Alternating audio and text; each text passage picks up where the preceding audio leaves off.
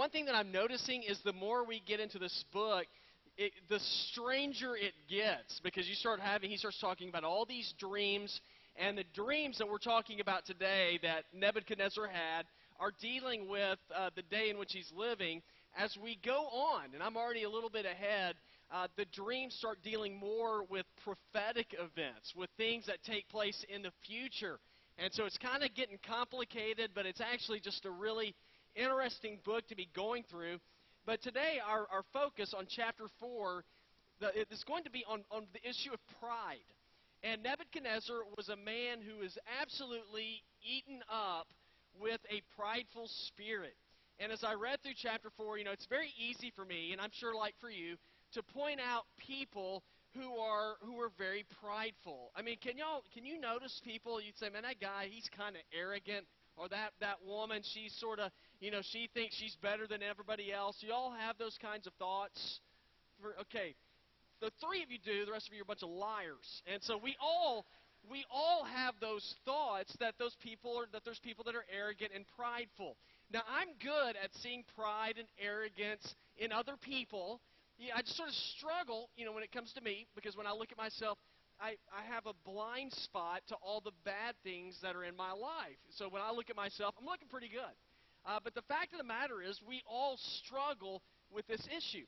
And we're going to be talking about Nebuchadnezzar, who was the king of Babylon that we've been talking about the last several weeks, as a man who was struggling with the issue of pride. And uh, we all know that pride has a tendency of coming back to bite us. Um, if you watch ESPN ever, uh, just this past week, I saw a I just I mean it was a it was kind of a funny clip. It was a guy that was in a, a bike race.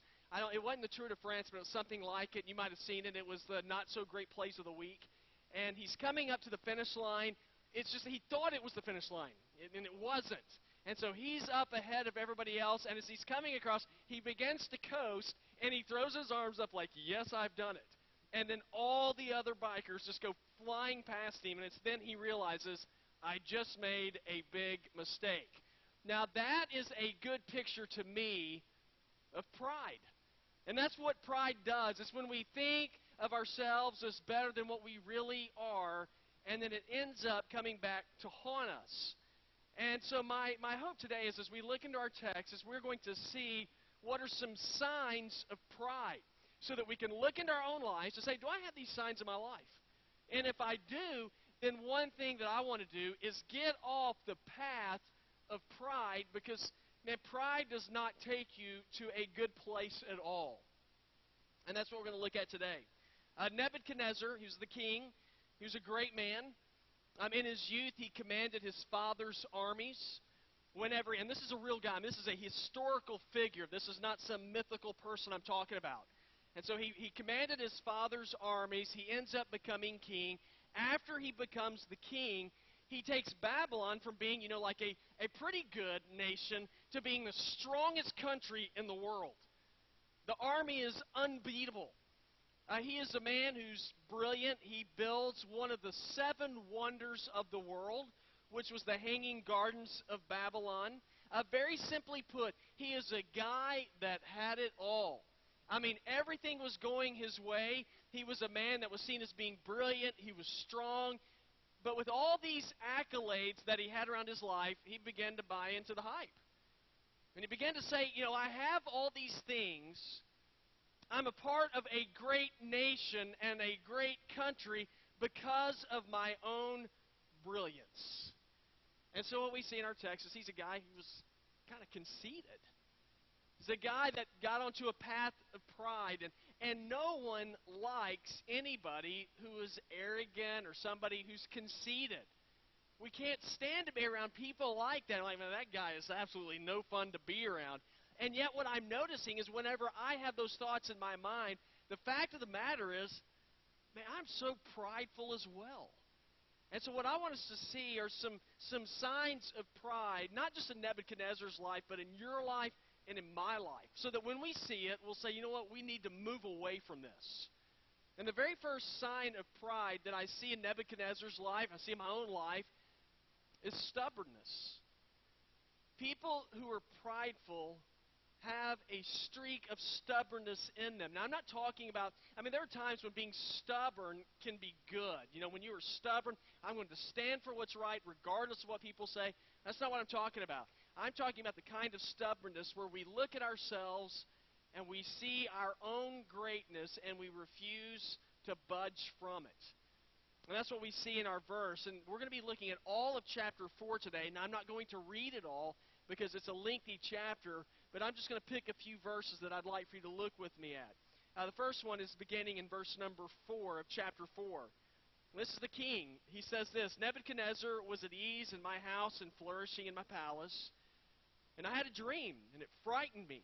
While in my bed, the images and visions in my mind alarmed me, and so I issued a decree to bring all the wise men of Babylon to me in order that they might make the dream's interpretation known to me. Known to me and when the diviner priests, mediums, Chaldeans, and astrologers came in, I told them the dream. But they could not make its interpretation known to me. And finally, Daniel, named Belteshazzar, after the name of my God, and the spirit of the holy gods is in him, he came before me, and I told him the dream. All right, let me give you a little bit of historical context again. When Nebuchadnezzar said these words, he had been king of Babylon for about 30 years. Uh, you can pull out history books. You can look and see what his reign was like. This was a warring nation. I mean, these guys like to fight. But after 30 years, he begins to sort of move away from, you know, conquering all these different nations. He's, he's moved beyond being really aggressive to now he's starting to kick back a little bit. You know, he's starting to relax. He's starting to get towards retirement age. And he's just going to enjoy the fruits of his labor.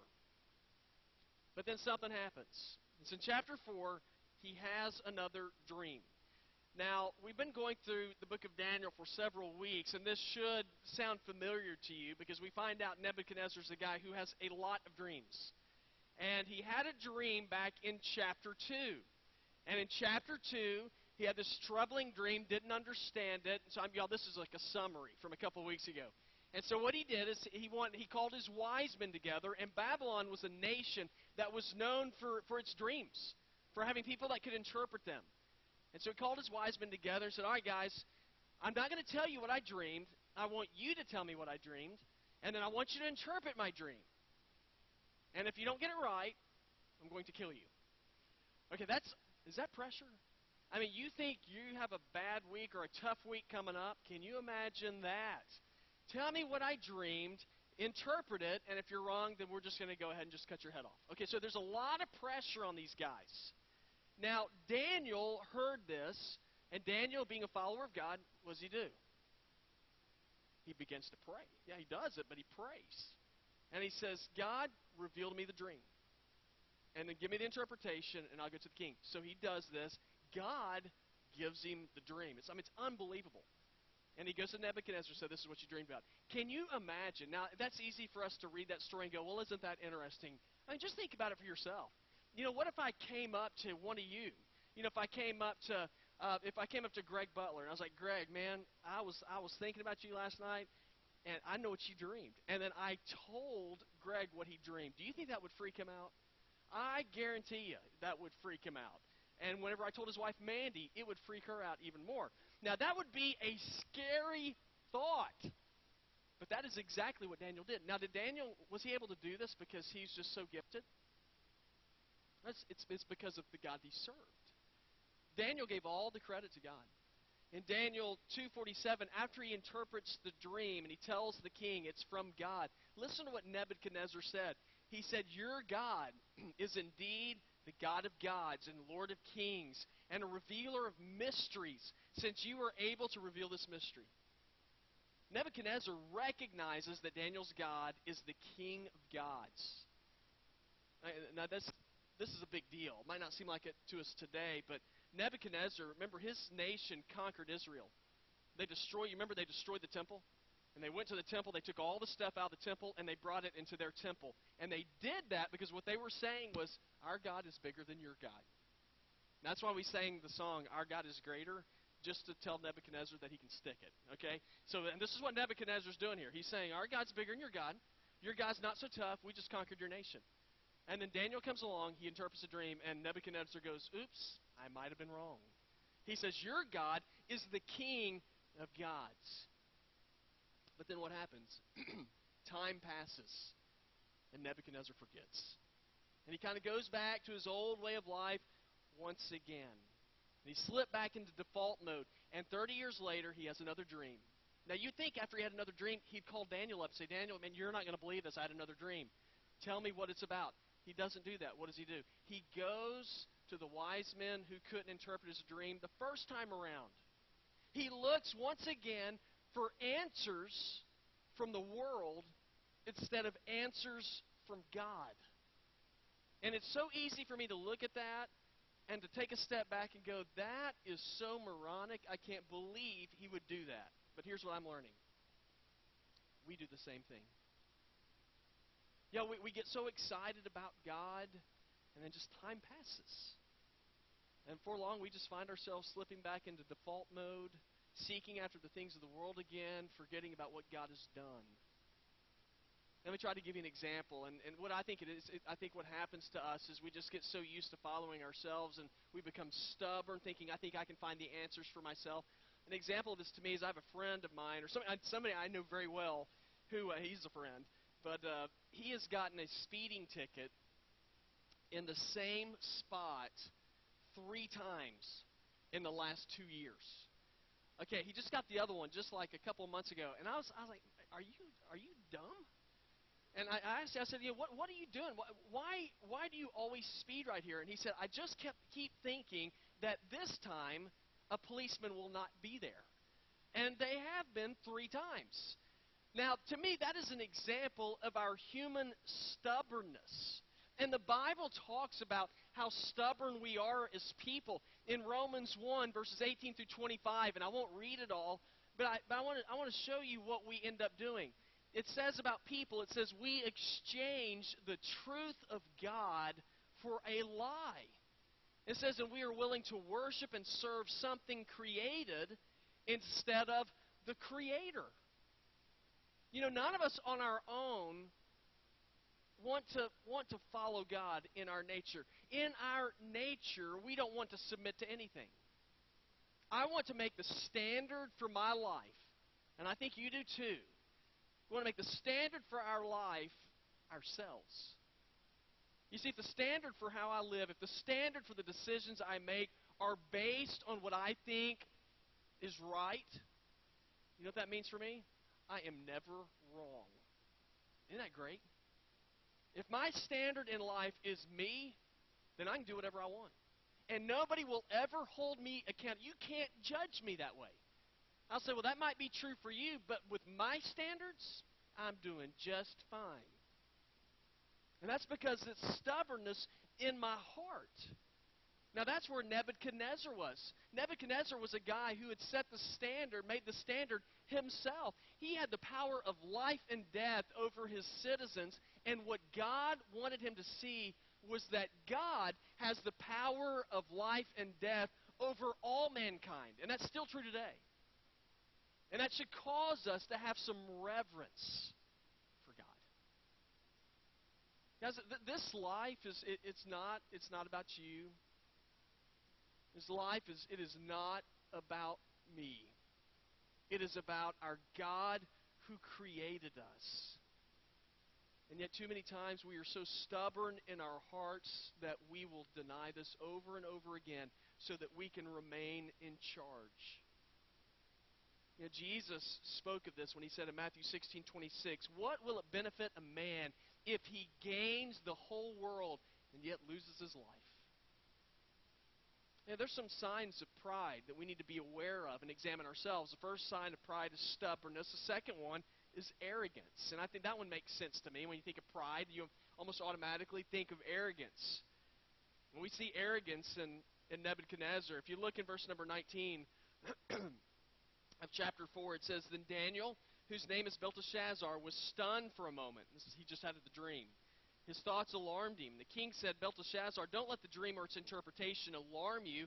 And Daniel answered, My lord, may the dream apply to those who hate you and its interpretation to your enemies. he says, The tree you saw, which grew large and strong, whose top reached to the sky and was visible to all the earth, whose leaves were beautiful and all its fruit abundant. And on it was food for all, and under it the wild animals lived, and in its branches the birds of the air lived. That tree is you, the king. For you become great and strong, and your greatness is grown, and even reaches the sky, and your dominion extends to the ends of the earth. And the king saw an observer, a holy one coming down from heaven, saying, Cut down the tree and destroy it, but leave the stump with its roots in the ground. Now, I'm not going to read the rest of that, but what's happening here is Daniel has received the dream from God that the king had, and now he's going to interpret it. And basically, what this dream comes down to is a very simple statement that you're probably familiar with. He's gotten too big for his britches. Y'all heard that one before? Got too big for his britches. Nebuchadnezzar had gotten too big for his britches. Well, how so? I mean, he's arrogant. He was so arrogant. Now I look at the I look at history, and I look at our text. He had every reason to kind of be big for his britches. I mean, look at the guy was the uh, he's the he's basically the king of the world. Mean, that's pretty good. Uh, he's built one of the one of the seven wonders of the world. What have you built? I mean, one of the seven wonders of the world. It's impressive. I mean, he's a guy who has charged over over thousands, if not millions, of people. He's the guy in school when you went to school who had the perfect smile, the perfect teeth, the nice flowing hair, and a tan that every girl wanted to go out with. This is a guy that had everything going his way. He got, well, he's got every reason to be arrogant. Right? He's got every reason for everybody to say, I wish I had what he had. So everything looks good for him until he has a dream. Now, what's the dream that he has? He dreams, it's a weird dream. He has a dream about a big tree. It's a big tree, and there's birds living in it, and there's all this fruit that's able to feed everybody. And Daniel comes in and interprets the dream. He says, King, this is what it is. He said, You're the tree. Your nation is filled with people who are, who are fed abundantly. He said, But there's going to come somebody from heaven who's going to whack the tree down. And he says, And you are the tree. Nebuchadnezzar, I'm going to get cut down? You know, me, the guy that has everything? That I, I can do what I want? And Daniel says, You will be cut like cut down like a stump. You will be cut to the quick. Why? Why was this going to happen to the king? Well, it's very simple. The reason why is because of his pride. It's because of his arrogance. Daniel said that he would, basically, what he says later on in the verses, he says, You will wander around with the cattle, you'll have the dew uh, covering your skin, your hair will be like eagle's feathers, your nails are going to grow out really long. Y'all seen the Guinness Books of World Record, those people really long nails? That was going to happen to Nebuchadnezzar. Like, what's that about? He's going to lose his mind. That's what Daniel said. He said, You're going to go ape. You're going to be a nut job. Why? Because of his arrogance. Daniel said this to him, verse 25 says, You will be driven away from people to live with wild animals. You'll feed on grass like cattle. How strange is this? You'll be drenched with dew from the sky for seven periods of time. I mean, seven years until you acknowledge that the Most High is ruler over the kingdom of men, and God gives it to anyone he wants. The king refused to acknowledge God. That's what it came down to. Guys, let me tell you something. That's what pride will do to us. It will get us to a point where we will refuse to acknowledge God and we say, I am in charge, not God. Now, I might tip my hat to him, but when it comes down to how I'm going to live, I'm going to make the decision myself. Now, the arrogance on Nebuchadnezzar's part is pretty incredible because when you read through the book of Daniel, just where we've been, we've only been through four chapters. God has three different times revealed himself to Daniel, or excuse me, to, to Nebuchadnezzar. First time uh, Nebuchadnezzar has a dream, and Daniel comes along and interprets it.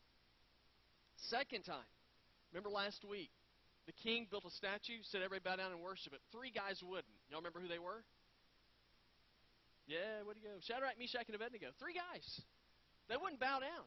And so what did the king do? Went to a rage, and he threw them into a fiery furnace. And when he looked into the furnace, he threw three guys in there. How many did he see in there? Four. Now, who is the fourth guy? It looks like one of the sons of God. He pulls those men out of the fire, They're not even. They don't even have. They don't. They don't even smell like smoke. They haven't even, haven't even been touched. And whenever the king says this, he looks at Daniel and says, "There is something to your God." The third time is this text right here. Three times God has revealed Himself to Nebuchadnezzar, and Nebuchadnezzar kind of tips his hat to God, but then he goes on his merry way and lives like he wants to live. And Daniel said, You can't do that. You can't do it. You can't be touched by God and remain the same. You can't be you can't see the power of God and ignore it and not expect anything to happen. That's why Daniel said in verse 27, separate yourself from your sin by doing what is right. You know, God gives people a choice to serve him or not to serve him. God will not force himself upon you. He'll allow you to make a decision about what you're going to do in life. But here's the deal all of our choices carry with them consequences. Right? I mean, do we know this? If we have if you have children, you tell your kids this all the time. All your all your choices carry with them consequences. God was telling Nebuchadnezzar, if you continue to ignore me, then I will turn you over to your own way, and it will lead to destruction. He was telling Nebuchadnezzar, it's time for you to repent. It's time for you to turn away living for self and turn to living for God. You know, the Bible speaks a lot of repentance. A whole lot. Jesus spoke about repentance. Jesus said this about repentance in Luke 13:3. He says, "I tell you, unless you repent, you will all perish as well." Guys, you know, repentance is so against our nature. Our nature is to live for self and do what I want to do and not be held accountable by anyone. But God lets us know if we don't repent. He says, if, I, if you are left to your own devices, you are heading down the path to destruction. Proverbs 18, 16, or 16, 18 says, Pride comes before destruction, and an arrogant spirit before a fall. Guys, where are, do you have signs of pride in your life? Is there a spirit of, of arrogance in your life? If there is, run from it. Nebuchadnezzar didn't. We see some signs of pride in his life. There's stubbornness, there's arrogance. This is the last one I want you to see. There's also denial. The sign of pride in, in life is, is just to be in absolute denial. Now look with me in verse number 20, let's see, 28. Now, this is the prophecy he's been made. He's, he told him, Daniel said, You're going to go crazy. We get to verse number 28. It says, And all this happened to King Nebuchadnezzar. At the end of the 12 months, and this is he's heard this 12 months before he'd heard what Daniel said. At the end of 12 months, he says he's walking on the roof of the royal palace in Babylon, and the king exclaimed, Is this not Babylon the Great that I have built by my vast power? To be a royal residence and to display my majestic glory. And while the words were still in his mouth, a voice came from heaven, King Nebuchadnezzar, to you it is declared that the kingdom has departed from you. And you will be driven away from people to live with the wild animals, and you will feed on grass like cattle for seven periods of time until you acknowledge that the Most High is ruler over the kingdom of the earth. Ugh. Dealt with God three different times. He ignores him every time. And finally, God turns him over to his own ways and Nebuchadnezzar loses it all. Guys, that's what pride does. Pride pushes us away from God, and it causes us to lose the blessings of God. Now, now King Nebuchadnezzar, like I said before, he had recognized who Daniel's God was. Uh, in verse number 18, the king said to Daniel, he said, Belteshazzar, give me the interpretation, because none of the wise men of my kingdom can make the interpretation known to me, but you can because you have the spirit of the holy gods. He recognized who God was, so that he's without excuse. The same thing's true for us. You know, there's a lot of us. Uh, the, did you know the most owned? You know what the most owned book in in, the, in America is? It's the Bible. Most owned book in America is the Bible. People will talk very well about the Bible. Most people, I'm sure there's a few that don't, but most people say, yeah, it's a good book, right? I mean, do any of y'all say this is not? If you do, don't do it in here. Maybe you tell me after. That, that I'm surely there's not anybody in here who would say, I really don't like that book. Now, there's a lot of stuff in this book I don't understand. There's a lot of stuff I do understand. And I look at the Bible, I say, this is a good book. I think most of us say, yeah, it teaches good morals. Now, we say these things, and yet, if you look at the trajectory we're on in our morality, what would you say about what we say and about what we do? It, kind of different, right? I mean, I, I I hear people say, "Oh, it's a really good book," and then you know they're you know they're sitting behind bars telling me this, and I'm thinking, well, you know, have you actually read it? And uh, well, yeah, well then if you've read it, we're not practicing it very well. Let me just give you a couple of examples. In the United States today, 40% of all births take place outside of marriage. Now you might say, well, that's really not that big of a deal. Guys, let me tell you something. If you believe that this is the Word of God, it's a big deal. So totally contrary to what, what God says concerning family. Uh, today, there, there are more people in the United States today who are living outside, living together outside of marriage than living together inside of marriage for the first time in our history. And that's not that big of a deal. Let tell you something. If you believe this is God's word, that's a big deal. So I look at the trajectory that we're on, and I have to come to the conclusion. Now, we, we kind of tip our hat to God, but we deny what He says. You know, the greatest growth that's happening in American Christianity today is people leaving the faith. Now, I really believe the root of this is it's pride.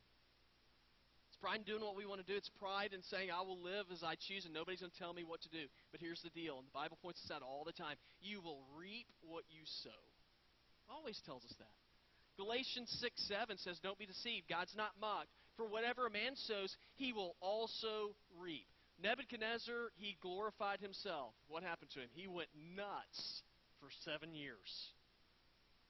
Okay, that's bad news. Let me share with you, let me end with this. Here's the good news in this story. This is the lesson I take away from this story. And that is that even in the midst of all of this junk that Nebuchadnezzar was getting ready to endure, we see the grace of God. And God says, if you will turn your eyes to me, I will restore you. Our God is a, a God, there's no doubt He is a God who is just, He's righteous, He's holy, but He's also a God who loves people. And whenever we are willing to submit ourselves to His leadership, God will restore. What happened to Nebuchadnezzar? Verse 34 says, At the end of those days, seven years, I, Nebuchadnezzar, looked up to heaven and my sanity returned to me. Then I praised the Most High and honored and glorified Him who lives forever. Whenever the king laid his ego aside, and he said, God, it's not me, it's you. What did God do? He restored him. Guys, as long as you and I have breath, we are never too far beyond the reach of God to heal us to restore us. Now, my guess is there are some of you who are in need of God restoring your life. You need some healing in your life. And maybe for a long time you've you've been marked with pride. And if you if you have been, let me tell you, it, you're not you're not any different than any of the others in this room. We all struggle with it. But it could be today. It is time for you today to lay it aside. Say, God, I understand that my spirit, I have arrogance. I give myself credit for what I have when the Scripture tells me that every good thing comes from above. God, I need you. God, I need healing. I need restoration in my life. Lord, I've been trying to do it by myself, and yet I'm beating my head against a brick wall. God, I need you.